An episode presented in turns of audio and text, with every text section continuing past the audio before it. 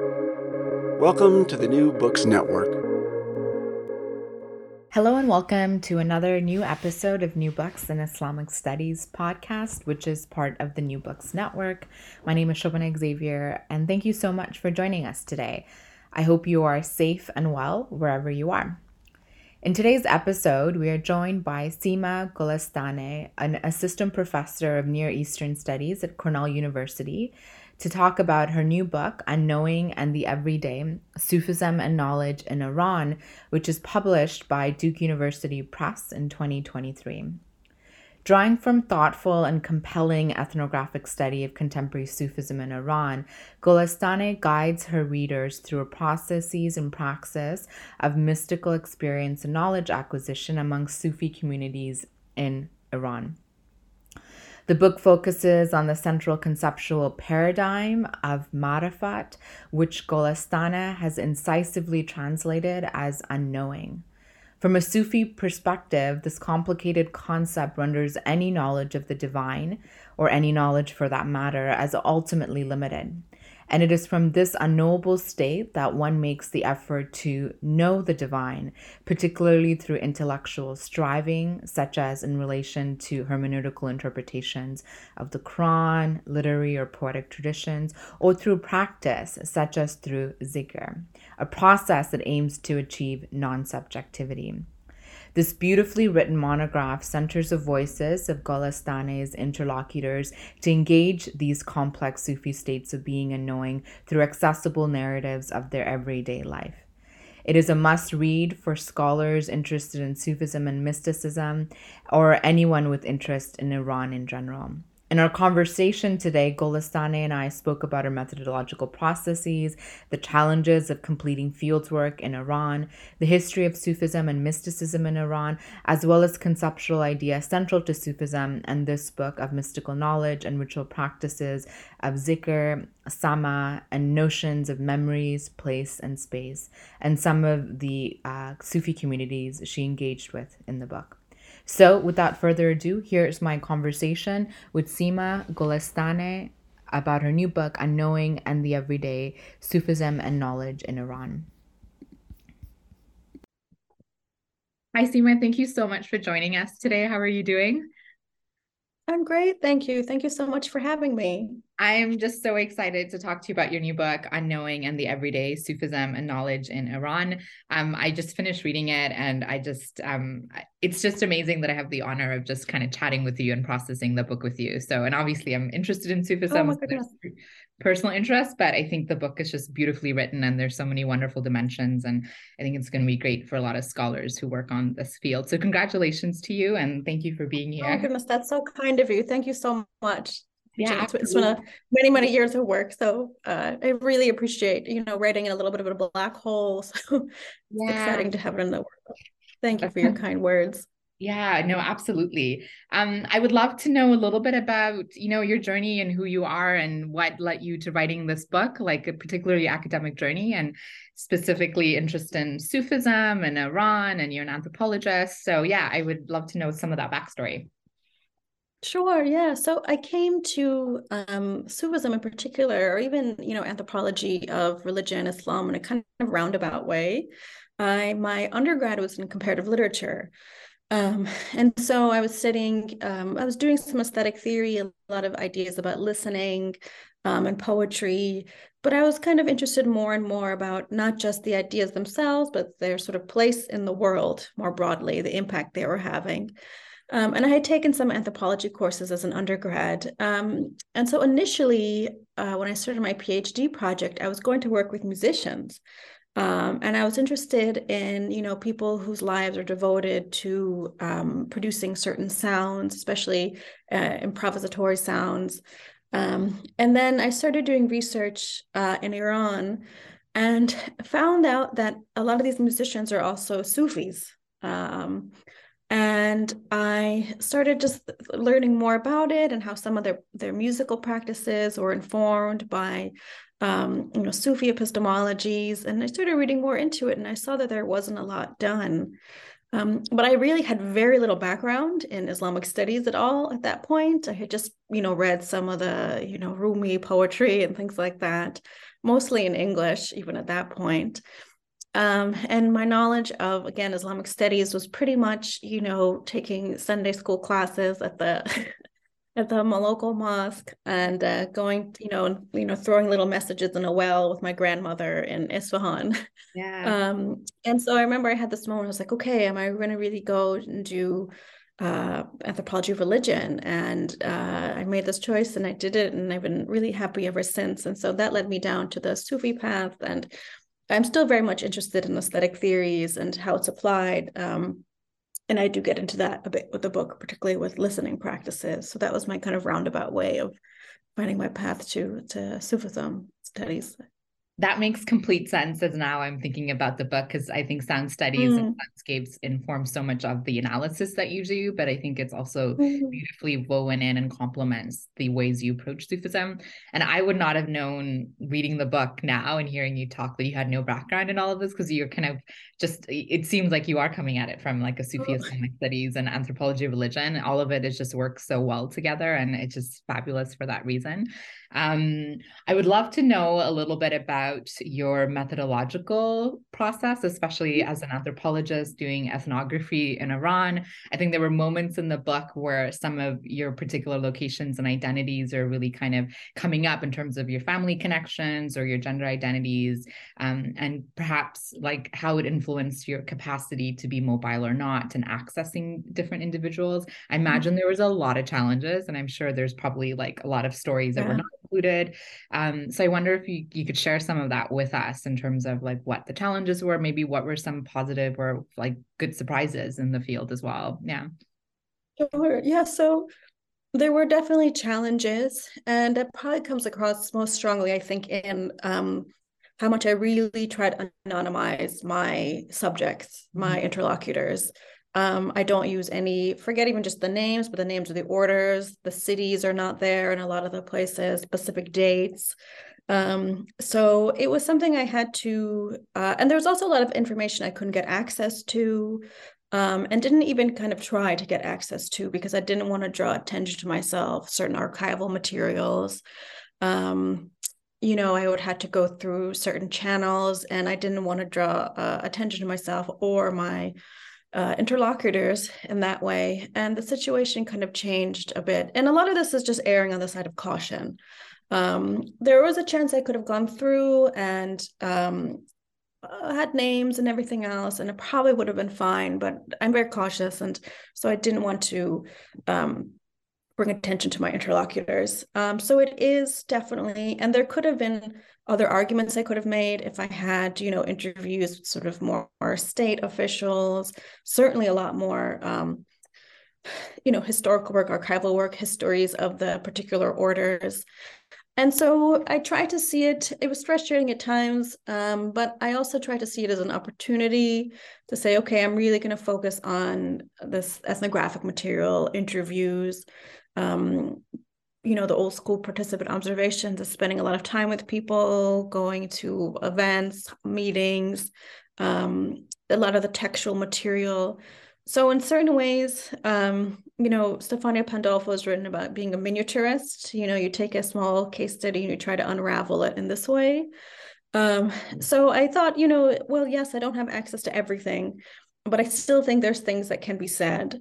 Mm-hmm. Um, so rather than sort of being a purist about it, uh, I said, okay, um, I'm going to focus on what I have. Um, and yeah, there's a certain, you know, I think historians sometimes could get frustrated with the book because they're like, well, can you say more about this order, more about this? You know, who, what is this or that? And I totally get it.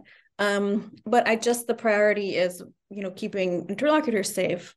Um, and so that's why you know there's this level of sort of intentional obfuscation in the book. Um, in terms of uh, things that were surprising i really had um, very few avenues that were close to me as a woman. If anything there were more avenues open to me. Um, even single women in iran travel relatively easily. Um, i think you know a lot of uh, most people thought i was a student. Even if i was going to sort of smaller towns cities um, they would see that a lot of people will now go leave home their hometowns to study in colleges basically. Um, so it's not unusual at all to see even again forget the big cities where everybody is you know there's plenty of mobility. Um, but i didn't have any trouble. And uh, all the orders all the groups i work with were mixed gender. Um, and uh, in some cases very mixed and even the meetings and one of the case studies the group meets in a large mixed gender segregated uh, one room essentially and others you know the the men and women are separate. Um, but uh, so that was actually you know there's always considerations safety things like that but uh, it was surprisingly very um, i think well some people will be surprised i think that that wasn't really a hindrance for me at all. Um, so yeah you just i mean i think one of the great contributions of the book is just you captured such a rich kind of diversity of different expressions of Sufism in in Iran across mm-hmm. like institutionalized and non-institutionalized Sufism, individual relationships, conversations with Sufi teachers. And I think for anyone who's kind of just looking for that kind of, you know, even description or, you know, um, analysis, like it's just wonderful to read through the book because it's so accessible to be able to see, well, what is Sufism in the contemporary context? Because I think a lot of people don't make those connections, you know, with Iran and mm. kind of mm. placement of Sufism, which you get into in chapter one. Um, before we kind of get into maybe some of the details or um, pillars of the book, what would you say are maybe some of the bigger um, interventions or uh, work your arguments your, the book is trying to make? Oh, yeah. So one is on a very basic level, uh, something I found really surprising or um, with my research was that I didn't going into Sufism and sort of the lived experiences. I didn't know its role in people's lives. Mm-hmm. Um, and so I found that people, the word they used a lot was amal, it had application mm-hmm. uh, for their everyday lives. It was not just a sort of escapist paradigm, um, but something they could use to navigate the trials and tribulations. So in that way, I think Sufism is not just um, a literary exercise or a again some sort of transcendental phenomenon um, but something that is actually deeply embedded in the sort of socio-material world um, so that's something i think uh, i'd like to emphasize and then one on the second point the sort of just the deep complexity with a lot of the ideas that these folks are dealing with and a lot of these people are for the vast majority are lay people um, some of them have formal training. A lot of them have college degrees, and some of, the, but a lot of them engineers. Of course, this is you know this is Iran. Uh, we produce a lot of engineers. Um, so formal training, but not formal training within, say, a, what what might be called the traditional kind of Sufi training, uh, which happens at least in my research pretty rarely these days. Uh, the old school being you go, you study at the feet of the master, you live at the lodge, etc. Um, so that doesn't really happen. But despite this, I think people how they're thinking through a lot of pretty abstruse ideas um, are is really impressive, uh, and just the sort of thought they um, even in the midst of sort of busy lives, uh, you know, devote to this uh, these kinds of ideas was really um, I thought so remarkable. And lastly, as you mentioned, sort of in the first chapter, I also wanted to kind of argue for the really sort of diffused nature of Sufism, or particularly categories of Irfan, esoteric thought, uh, within you know the Iranian intellectual uh, sphere. Um, particularly, I looked at more um, you know within sort of religious intellectual sphere. Um, so it's not the sort of heterodox, orthodox thing that's often posited, um, uh, but it emerges in kind of surprising ways. And the difficulty in actually deciding if something is Sufi or not Sufi or some other kind of iteration of, you know, esoteric or mystical, if you will. Mm-hmm. Yeah. And I like completely agree because when I was reading the book and there were um like you have chunks of quotes or you have these moments of interactions with your interlocutors who are describing these huge conceptual ideas in Sufism and they kind of just say it in this very like clear way and you're like oh I've never thought about it that way right? And I just am like yeah. so profoundly moved by that. And I think one of the things I loved about the book is precisely the way that you've translated some of these huge conceptual ideas like the um I think in the introduction you talk about Marifat as being an unknowing as opposed to actually mm-hmm like which traditionally is translated, I think, as like gnosis or mystical knowledge or something right. like that, and zikr as something um, of non-subjectivity or like trying to achieve non-subjectivity as opposed to like this practice of remembrance. And so, I, I wonder if you could walk us through some of the ways in which you came to some of these just like translations, which it seems like you did it so casually, but there's just so insight. Oh God, that took so, so long. sharp. Yeah, it's amazing. yeah. No, so these uh, you're touching upon something that was really um uh that was really a challenge in writing it and I say this to students too again a lot of these ideas are pretty abstruse and to write it at them in like an academic way yeah. and not sound totally bananas is was really hard so it took me a lot of writing rewriting to you know when you're talking about the secret of the secret of the inner heart um and you're like secret of you know taking notes to yourself. Like okay i need to write this in a way that uh, someone who's not totally versed with sufism can uh, approach it. Um and i think that also kind of led to um some of these questions of of translation mm-hmm. uh, that you mentioned. So uh, uh, Marifat, uh, which, as you noted, is totally often translated as mystical knowledge or gnosis. And this I tried to, I got frustrated with very early on, actually, in writing when I was writing up in English, um, because it just is such like a nothing burger, as something my middle school teacher would say. Uh, and like, yeah, so the mist, like, what does that mean exactly? Uh, no, and gnosis also um, when it is more specific, it's actually really coming out of a Christian tradition. So it's kind of, you know, the translations I think were kind of lumped in there. Um, and fact is such a huge term and is debated so broadly that, you know, and I'm focusing on just the interpretation of Marifat of mystical knowledge of my interlocutors. So I said, well, maybe I can translate it in a more specific way um, rather than just, again, this catch all of uh, mystical knowledge, gnosis, etc. Um, and so I found this um, through their how they were thinking about this idea, or even sort of their approach to you know Sufism more broadly, was through this idea of unknowing, um, which you know I, I approach it as well, I'll say this first. It was often, I think, based on their insistence on the unknowability of God the mm-hmm. unknowability of the divine, that God will also know more. Not only is God unknowable, but God will always know more. Um, you know, there's a there's a line in uh, uh, Surah Yosef. It's you know above every possessor of knowledge, there's one more knowing or one more all knowing. Um, and so the idea there is that um, so okay, you know, humans we're set there, we're we know we're uh, aware of the limits of our knowledge, but rather than see this as an impediment, it's sort of an opportunity. Um, it's in a way to sort of position themselves at a juncture and to be hyper aware that we are always aware that we know nothing, you know, operating with an awareness that our knowledge is finite.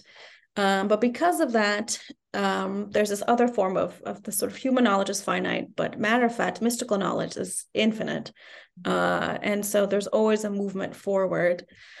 Um, and what happens then is when you're sort of hyper aware that you know uh, about hyper aware that you are um, of, of this awareness that you know nothing essentially is that you're able to question a lot of what's happening in the world around you. And then like well i think this but it could also be that um, because my own knowledge is constrained by sort of humanity um, my humanness if you will. Um, and so what does it think about what does it mean to think about knowledge instead as something that puts into question more than answers? Um, is sort of an endless project is endless generative. Um, so that's you know i was trying to sort of think about that as if i can get as specific as possible and yeah the non-subjectivity stuff that also and it's um it's difficult because i you, you know there's forms of self that they are looking to um develop in a way that is very hard to because you have to get to a place where you're not in control of yourself essentially. It's a, um, non-volitional kind of move. Um, and so you know you can cultivate the self and that's important for them but eventually you get to a place where you know your conscious mind can't bring you to this plane you want. It has to be that's why you have all this language of surrender of submission and that's when you know the non-volitional uh, kind of plays a part into the self. Um, so yeah i think you're trying to formulate these ideas just trying to be specific as possible yeah, I mean, huge congratulations to you of just like the way that you've oh, laid oh, it out so in the book. Yeah, no, I mean, as you're talking about it, I appreciate the difficulty of doing that. But as I was reading it, I just was receiving it in a way that, oh, like you got it, like you know what I mean. And so I think it just translated so well. And I know I definitely moving forward will be citing it a lot in my own scholarship. So I think, oh my goodness, thank you like, so much. yeah, the sharp translations, like it, I haven't stopped thinking about it. Like it just has been something that I'm like, oh wow, like I've never really, you know, uh, you know the traditional translation process, but I'm like, oh wow, this is something else. And I think what's wonderful about the book is that the rest of the chapters are really like trying to then showcase how this works the the relationality of the the non-subjectivity or the unknowing process. And i think it, it does a fabulous job of giving you tangible examples of how your interlocutors were processing precisely these huge conceptual sufi ideas that you're just like i don't know what that means right? Um right. yeah. So i wonder if we can ground it in such fascinating ways Exactly. And I think the fact that folks are coming from an experiential perspective and as you say, weren't traditionally trained in these like madrasa systems, it's like really fascinating mm. that um, the lay folks have such ownership and agency over these kind of kinds of important metaphysical productions, which I think in Sufism we right. often don't think about. We take it from such an authoritative or these classical modes. Right right yeah and i think that's right. so fantastic about the project that you've given us is that we'll know everyday people are also really thinking through these hard things and actually have a better grasp of it so yeah well thank you and so much of it is you know the teachers themselves encouraging this type of critical thinking and so much of the um of uh, Sufism, as you mentioned, it's the hierarchies, the Pir Murid, the student teacher is kind of emphasized. It's sort of uh, portrayed as a kind of parroting back um, what's being said. But what's happening there is the teachers are actually doing a really sophisticated pedagogical,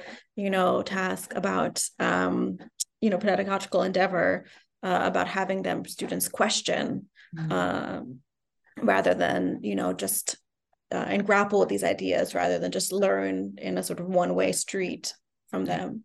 Yeah, no, I think it's fantastic. Can you give us a little bit of sense? And I know chapter one does this a lot, and you've mentioned it already. Like, so in the, in the context of Iran, I know chapter one has this interesting title of Sufism in Iran and Iran in Sufism. So I know there's kind of this like kind of process and complicated relationship that you, you do map out historically, and we won't be able to get into all of the details of it and there's kind of the philosophical dimensions, the Irfani dimensions, and you know, Sufism and Shiism and all of this stuff.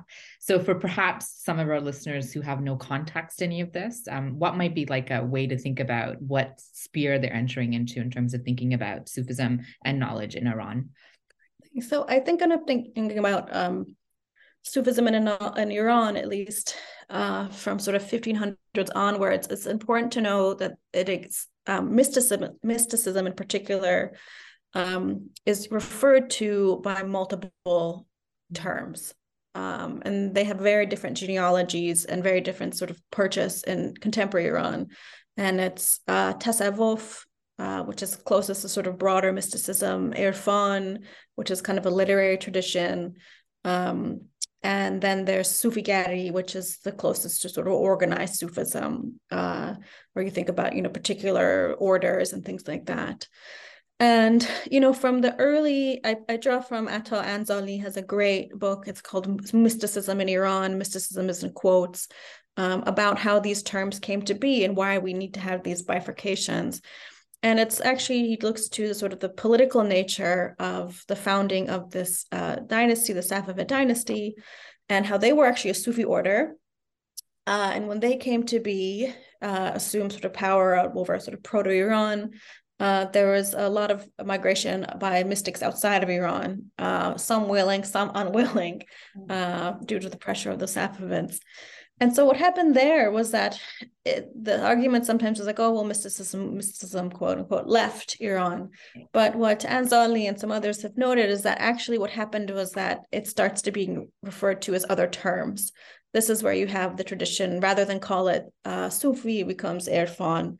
Um, And so, you know, they're like, we're not those Sufis, we're these types of Sufis. Uh, and so the traditions or the sort of esoteric tradition really gets kind of subsumed um, uh, within the um, emerging sort of Shia milieu of the time. Safavids, of course, bringing Shiism uh, for the first time in large scale practice to uh, Iran at the time. And so what happens is that, you know, to summarize and put really crudely, you have this kind of diffusion of Sufi ideas that are not necessarily called Sufi um, within a lot of intellectual thought, um, literary production uh, throughout all throughout uh, you know Iranian history. Um, and then so a lot of this just is just sort of political machinations. It's not even you know an intellectual disagreement or you know saying this is blasphemy, blah blah blah. Um, it was these kind of political origins. Um, and then you see it too. Another thing I'll just mention is within the 20th century, with the revival of the Hawza seminaries uh, in Qom and um, was still there, you actually have a lot more cross pollination of um, you know esoteric thought uh, with folks uh, who you probably might not assume to be interested in esotericism or you know uh, if it was called then um, and I go through this, and there's really key figures who are much more closely associated with political Islam, you know, kind of broadly writ. Um, of course, Ayatollah Khomeini, uh, Ayatollah um, Motahari, um, they all had really serious uh, interests in Sufism. Um, and so, especially for them, they didn't see, you know, esoteric thought as um, opposed to mystical thought. Mm-hmm. Um, there were ideas that of uh, they were not sort of it seems strange bedfellows, but for them, there were clear um, ideas there that worked for both. Um, and a lot of another example is um, Tabatabai, who was a key Shia thinker in 20th century Iran. Um, known very much known as an esoteric thinker. Um, a lot of his students, including Motahari, were very much part of uh, Ayatollah Khomeini's kind of inner circle. Um, so you have these folks who are very much into political Islam, Islam, and you know uh, tied to governance, uh, things that we don't necessarily associate with mysticism, uh, but being there as well. Um, and so you have again, and there's a new book, uh, there's a new uh, dissertation by um, Sayed Amir Asghari, and he does a really interesting job looking much more closely, specifically at the seminaries and how key figures there had ties to formal Sufi orders. Mm-hmm. Um, so Sufism has really infiltrated uh, a lot of different elements of of um, you know Iranian politics, 20th century and even earlier, and of course intellectual uh, kind of discourses too. Mm, yeah.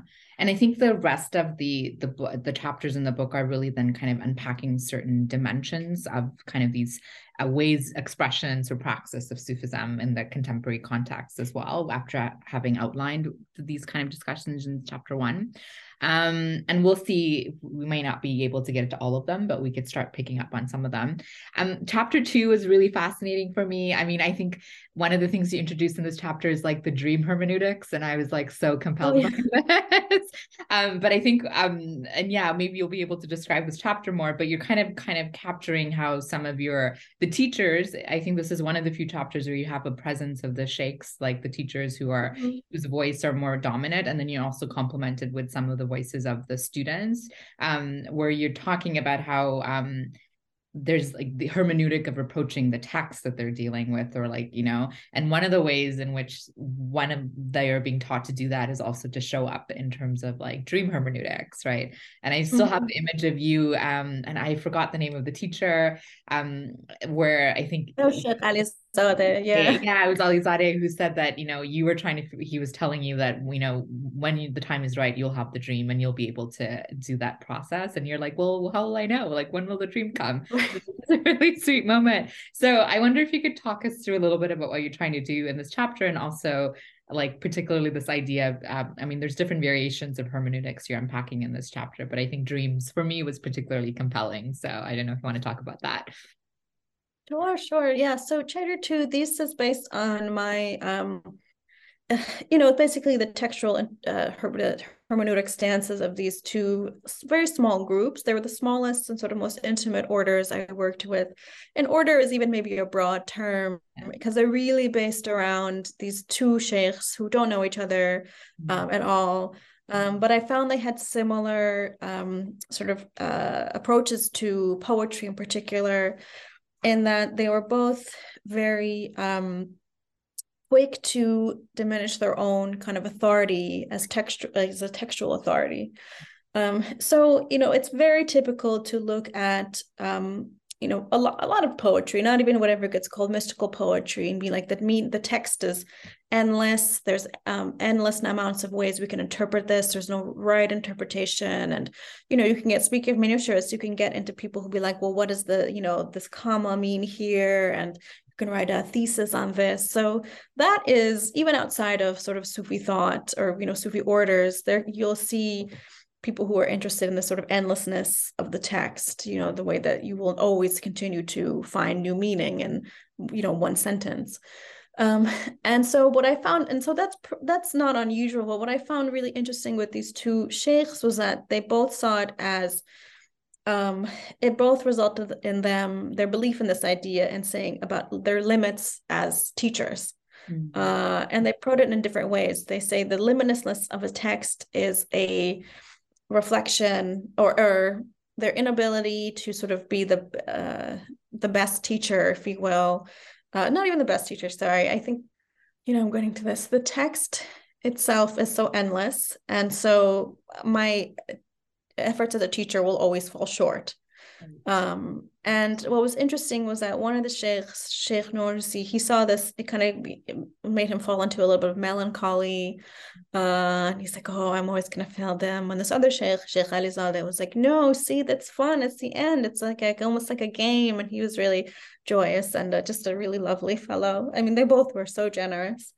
Um, and then the dream bit was really you know was something i included even though i it's one of those um uh moments where the sort of the process behind it i thought was interesting to yeah. include even though i don't get much into the in dream interpretation so that was so sheikh alizan is a really gregarious guy loves to chat um you know answer any questions you have but you also do dream interpretation with his uh you know his followers um, but that was something he didn't want to have written about.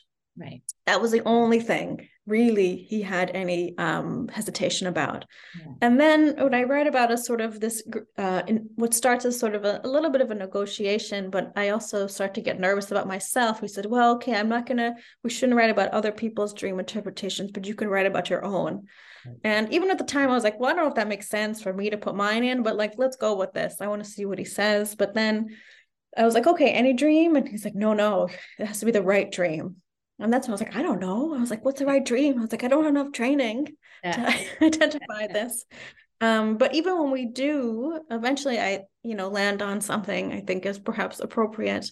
Even when I do, he later calls me uh, or texts me, I can't remember, and it's like, I actually don't think you should include even your own kind of a dream interpretation in this book. Uh, and it was a really interesting just to show the potency of dreams uh, opposed to textual materials too uh, even though you know they his group holds you know textual interpretation in such high regard really see it as a way to you know transform the self become closer to you know the type of knowledge that they're striving for but still you know the dream was in another kind of category in and of itself yeah. Um, it was not for public consumption, even my own, even with consent. And uh, uh, and his sort of nervousness about it was yeah. also really interesting too. So I said, no problem. So I included the story about why it was not included, yeah. but that that it happened.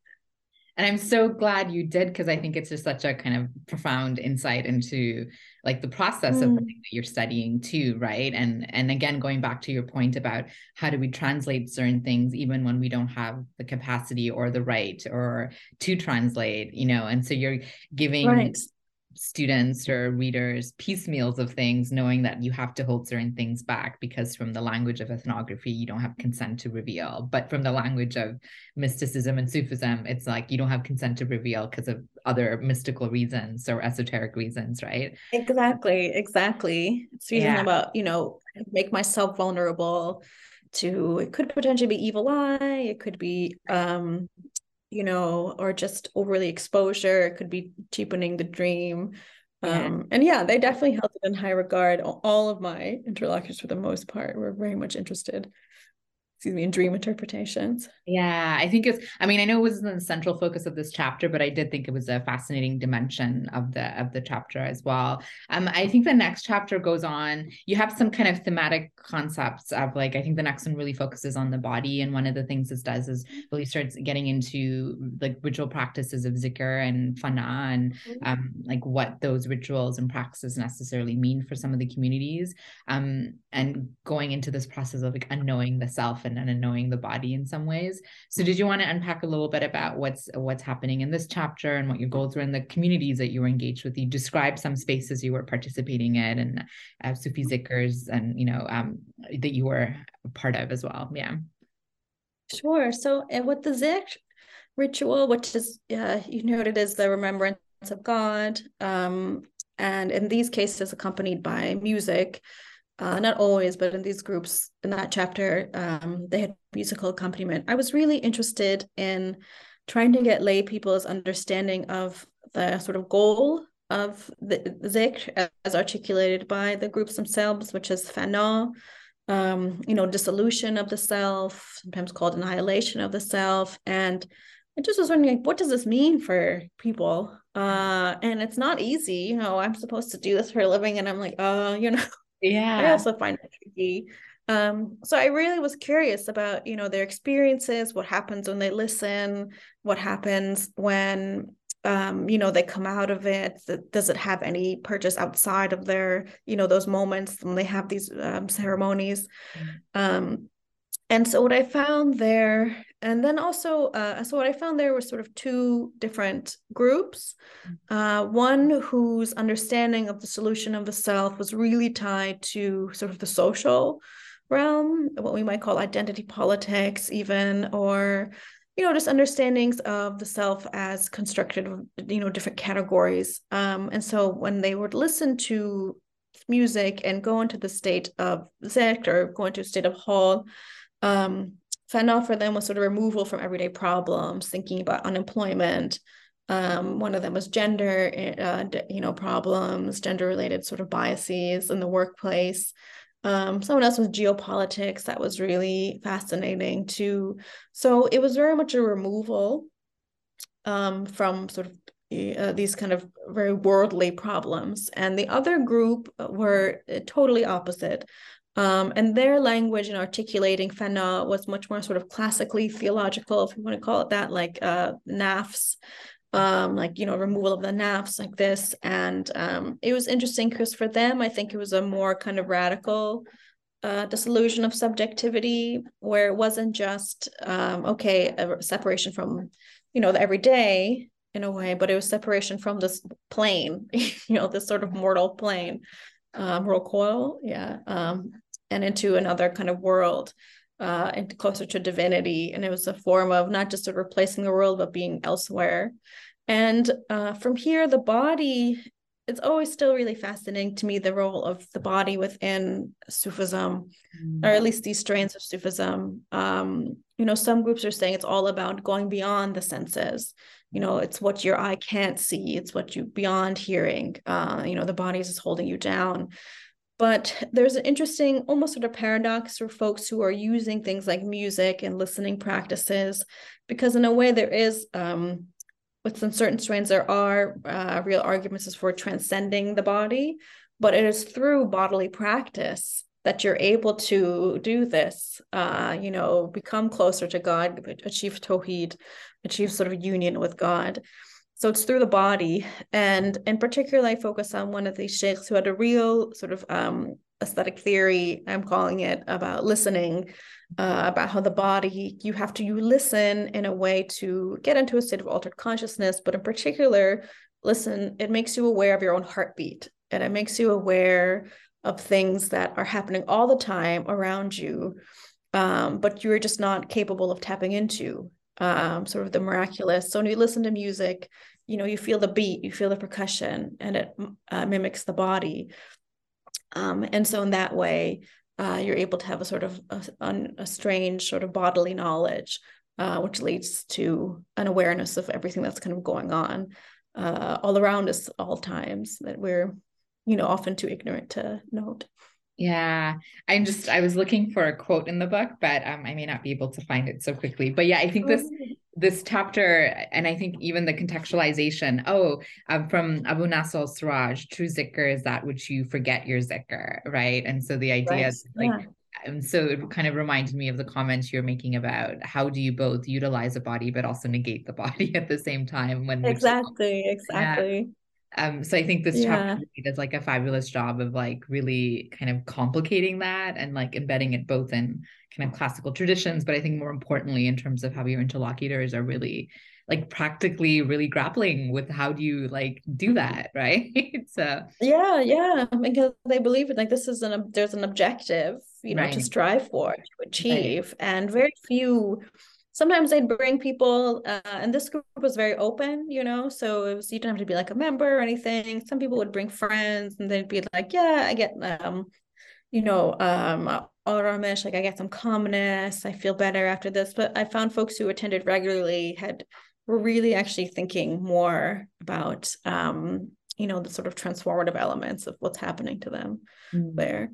Yeah, it was a fabulous chapter. I, I think that's great. Um, the next chapter I would say was the one that has stuck with me the most. Um, I think because partly, oh. yeah, it's just such a again beautiful. Most most of your chapters begin with this intent, like you know vignettes. I think the vignette that you start off this chapter with is quite intense for obvious political reasons. Um, and I love really kind of the focus here on memory, and I think um, I think willful amnesia is kind of this conceptual idea that you're really grappling with this in just chapter. And like what I was really struck by is how that amnesia is both um, a social political necessity of survival in the context of Iran because of what has happened to the sacred space that we hopefully can talk mm-hmm. us through, but also what does that mean in the context of Sufi being of like you know what what how, what is memory in Sufism and what is um what are memories that we're trying to reclaim? So and so i'm really just was really struck by the multiple dimensions in which you're processing kind of unknowing memory both for political reasons and surviving a context where maybe state politics are a little bit complicated and you know destroying a particular space a sacred space. But then the other is like how do we you know complement that with the fact that you have a, mystical view of the world or you know esoteric view of the world or sufi view of the world and that is also attached to memory and maybe returning to a memory. So i wonder if you could talk us through kind of this chapter which i think is just a fabulous one. Yeah. Well thank you. No this was um also tricky in one of the earlier kind of moments early, very happened pretty early in my field work. Mm. um so this traces, you know, this chapter looks at the destruction of a um, of a Sufi tekke, which is sort of like a you know, meeting place, Khanagah, which is around around a grave. Um, it was done ostensibly as part of a beautification of a neighborhood. Mm. Um, uh, although and so uh, and this is a part where I, I, you know I, I maybe I wish I could have had more information from you know authorities and things but kind of didn't go down that path um, but uh, so there is a bit about that. The reason, the official reason given was this: this it was destroyed not because of uh, people were using it and things, but because it was part of a revitalization of this kind of necropolis site, Tahrifullah, that uh, it's a part of. And what I was looking at was uh, it was revealed to me in kind of bits and pieces. I wasn't in Iran when the site was destroyed, but I had um, you know friends interlocutors who were part of it, and it was very painful.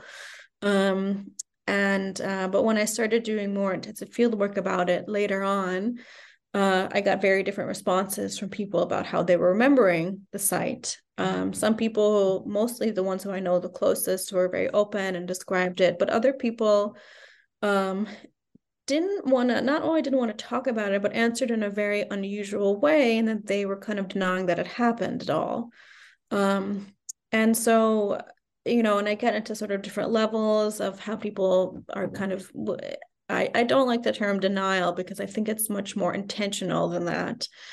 Um, and this is where, uh, to sort of summarize, there was a kind of decision, and I do think it was an intentional decision made to kind of collectively forget about the site.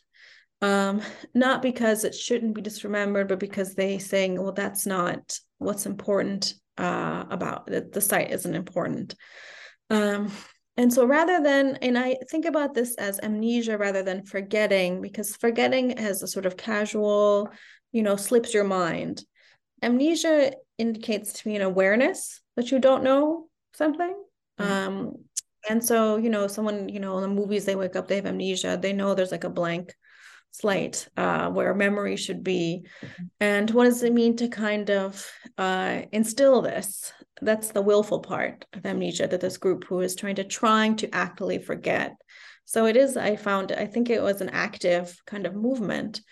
Um, and the idea was that, well, the material space kind of wasn't necessary um, at all. And, um, but I do also try to bit to notions of remembrance and forgetting to uh, where the moments of uh, to have the most powerful moment of remembrance often of god is to have a moment of uh, like a silent like a split second moment of forgetting so you can have that heightened moment of recollection that happens um, and this i think also kind of speaks to the nature of how they're you know how they're con- conceiving of of this um, how they're conceptualizing memory, which is this is what I call the unknowing of memory. Um, and they're applying, you know, questioning a memory um, in order to, you know, remember to forget it, essentially. And I thought about, you know, I, I put it in this way. I was really interested in this as sort of a tactic of mm-hmm. sort of to get into this idea of sort of, you know, survival, how they're positioning themselves, because it changed their tactics towards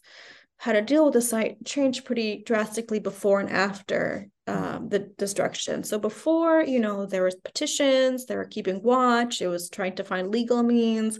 It was a very much an actively engaged, uh, you know, with the municipality, with the uh, the city. Um, but after, it was very different kind of form of engagement, where it wasn't like, you know, we're going to bring it. There was some initially, there was, you know, speaking to some reporters and things. Um, but then after, it was a very different kind of mode of discussion. Um, and so I think there has to be some intentionality behind that. Uh, and I didn't want to call it resistance because I think that would be overreading the situation. And also, it's that was sort of playing the game by the terms of the authorities, by the municipality, um, where this is, you know, changing the games by saying, well, actually, we don't even need the site. Um, was sort of shifting it to more their terms and emphasizing what's important for um, you know the group themselves or their own sort of mystical epistemologies instead yeah, it was just such a fascinating chapter. And I think the way that you brought these kind of different dimensions of, again, amnesia, remembering, forgetting across different contexts is just really provocative and like really left me thinking about like as much as the political context, but also much as the, the metaphysical context, right? And I think this is the one chapter that that really came out for me, right? The social political mm-hmm. context of Iran and state politics, um, whatever they are, but also the negotiation of that and and how does one? Well, it's such a strong move, I think, on their part, even though they themselves. It's it's interesting because I'm reading it and they are like it's weird to sort of right. discuss with them or not discuss with them. Yeah. Um, but so much of Iran is either, I mean, now it's even changed a bit more, but it's out you're against state. It's sort of you're pro the state. This is like, can we cultivate an irrelevance right. of it? Uh, yeah. Which is, which of course has its own sets of politics. Um, but at least it's something that it's it looks it seems like that's something they're working towards. Right. Which is interesting in light of some, I think, some of the earlier discussions in the book. I think maybe in chapter one, when where the critique of Sufism or some Sufi groups or Sufi adjacent groups has been a particular passive approach to kind of state politics, right? And I think here right. in instance, you see how you you can't really reduce it to passive there is something as you're saying really deeply intentional about the moves that they're making but the the outcomes may not be as like active and tangible as as much as like it's I don't know if you call it esoteric work or, work or spiritual work internally that they're doing to mm-hmm. kind of negotiate this kind of difficult situation of like destruct destroying a sacred space, right? And that's like really tricky. Right, right. Yeah. Yeah. Yeah. But the, yeah, it's one of they prioritizing. Right. Um those moments, you know, and there's lots of things that I'd love, I wish I had sort of more information too about why they're doing it in particular case, but I didn't. But I still think it's it's really interesting to the move they're kind of making there.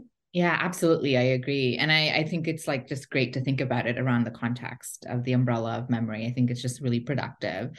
Um, the last chapter I think was really cheeky and playful, which I really appreciated oh, yeah. in contrast to the chapter preceding it um so there was just kind of a like a shift which is great. I think it's good yeah. for the reader to have that. Um i just have this image of you wandering the neighborhood looking listening to music to go to a meeting which is really how yeah. start the chapter right? It's just um yeah.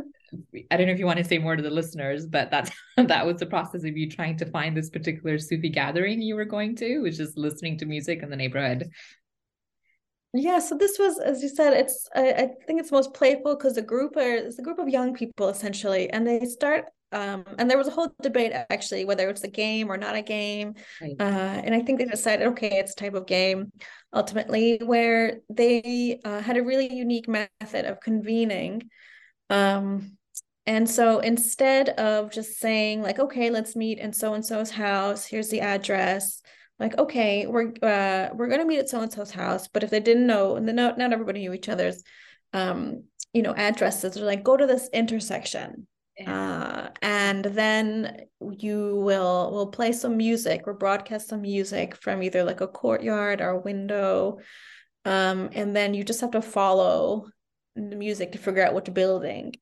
um and yeah they thought it was really fun and kind of funny uh, and there was always like it, you know there was a lot of playfulness with it and then also and sometimes like the I think it's even in the book the names are rubbed off on like the buildings you know yeah. when you need to buzz in and they're like okay hello we're here like buzz me in or sometimes yeah. it'd be like to be like, come on now, I'm just running late. Just like, okay, uh, yeah. do this. other times, some people would really get into it and they're like, no, no, I'm close. Like, is it here? And yeah. there's jokes like harass the neighbors, like buzzing random things. So it was playful, but the idea there was um behind this kind of method of convening was that uh, they were engaging with concepts of wandering, you know, suluk, um, which their sort of Sufi forebears uh, had done. And, you know, actual physical wandering has not been a prominent practice within Iran for, you know, the 20th century. I mean, you still find the, the Qalandars at shrines and things. There's still like the, you know,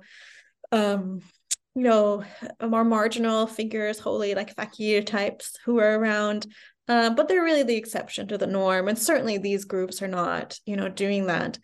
Uh, but it was a way of sort of incorporating that into their everyday lives. Um, and I should also note this was also after they started doing these meetings, just these young people. There are no sort of sheikhs, there's no authorities involved. It was all just, you know, people in their 20s, I think some teenagers, maybe people in their early 30s doing it after you know some more official meetings had closed. And so uh, they're like well let's do this. And so there's this question of intentional listening and you know they discuss is it different from other forms of listening other times of wandering around that they might do? Um, and so it's a you know it's um, how they kind of create their own sort of sufi soundscape sufi landscape uh, in the in the world um, and i call it a listened for soundscape because it's also kind of a secret. Like if you just hear someone playing music uh, it's not typical in a neighborhood but it's not something to give you really any pause.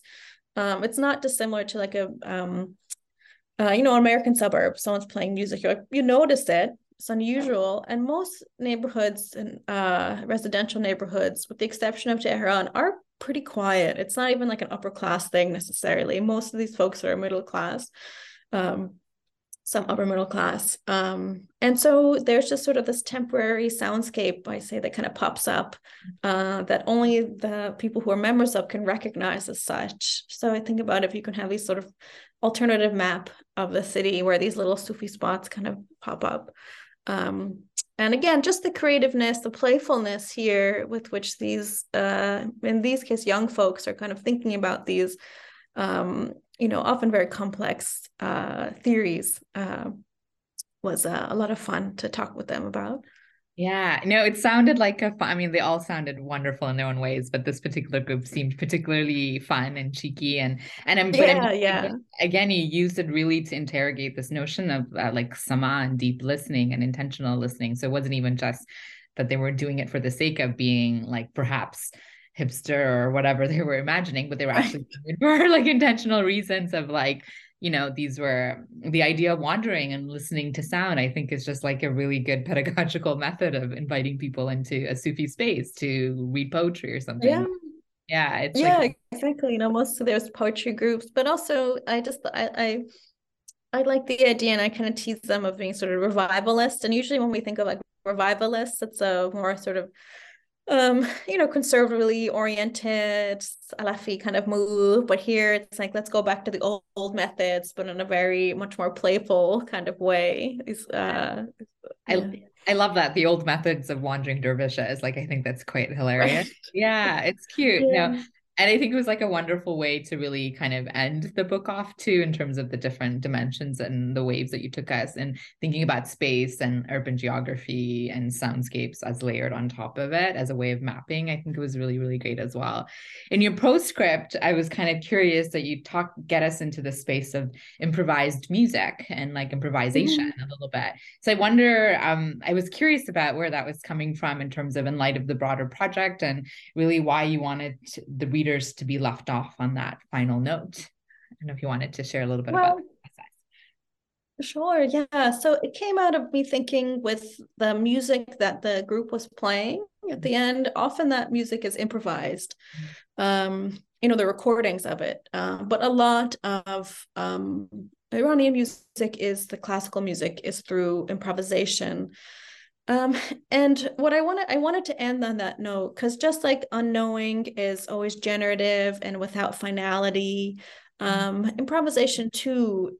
Even the beginning is unpredictable. The end is unpredictable. You know, you just kind of have to decide to end it at some point. You know, if you're operating, I think of it like a musical performance essentially you know and how does it end uh improvisers i find this so interesting they just have to work together and eventually someone's going to wrap up um uh, and so partially thinking about that um, but also um, i found improvisation really um, helpful for thinking about how people operate often just through the world. Because when musicians are improvising they play off one another um i guess there's solo improvisations but you know that takes another level of sort of fortitude. So but you're always responding in sort of real time to things that are happening around you to things that you are trying to that you can't really predict. And the way that you're responding however is not out of the ether you know. You are responding based on a certain form of training you've had a certain form of of you know self you've cultivated or not cultivated or allowed yourself to operate and when people uh, say when they write about you know talking about they perform improvisation you can't be totally conscious of what you're doing even. You're going to more sort of automatic thinking in, uh, intuitive thinking and a lot of that reminds me of what i would talk to with my interlocutors when they're saying this is the type of thinking we want to get to uh, this thinking which is uh, not about you know fully understanding something and checking a box and feeling confident about it and moving on, but rather thinking where you just kind of are chasing after it, that you don't have fully control about these thoughts that even that you're having, you know, you're pulling them from somewhere. Um, and so with improvisation, it was a sort of I used it slightly metaphorically to think about how these Sufis are also moving through their way throughout the world, um, kind of having to improvise literally about what is kind of being thrown at them, what it's hard to be, it's hard to uh, predict what's coming. And it's hard to, um, you know, predict what you're going to do, even. Um, um, but it's always generative, and it uh, and it's always going to be um, based on a certain knowledge that uh, we're always having to move forward. I love that. That's even without even without the path laid out in front of us in a way. Yeah, that makes that makes total sense. Yeah. Um, I know we covered a lot of material in a short amount of time, and I'm sure we missed a lot of things we weren't able to get to. But is there anything perhaps that you wanted to mention that we didn't come out in our conversation that you'd want our listeners to know, or? No, I, I think that's it. I think we were able to cover a lot. A lot. And yeah. thank you so much for your super thoughtful questions. Yeah, no, I it's absolutely my pleasure. It's just again, I can't um it yeah, stress enough that it's a fantastic book. And I there's parts of it that I need to go back and sit with. And I definitely, as I mentioned, because um I have similar interests in some of this stuff, I definitely will be citing a lot of this material in my work. Yeah, so it's fabulous. Oh, um, likewise, likewise, it's yours too. Thank you. Um, is there stuff that you're working on? I mean, obviously, this was a huge project, and hopefully, you're resting and celebrating this fabulous book because it's just recently, I think, come out, and so hopefully, lots of things are happening around it.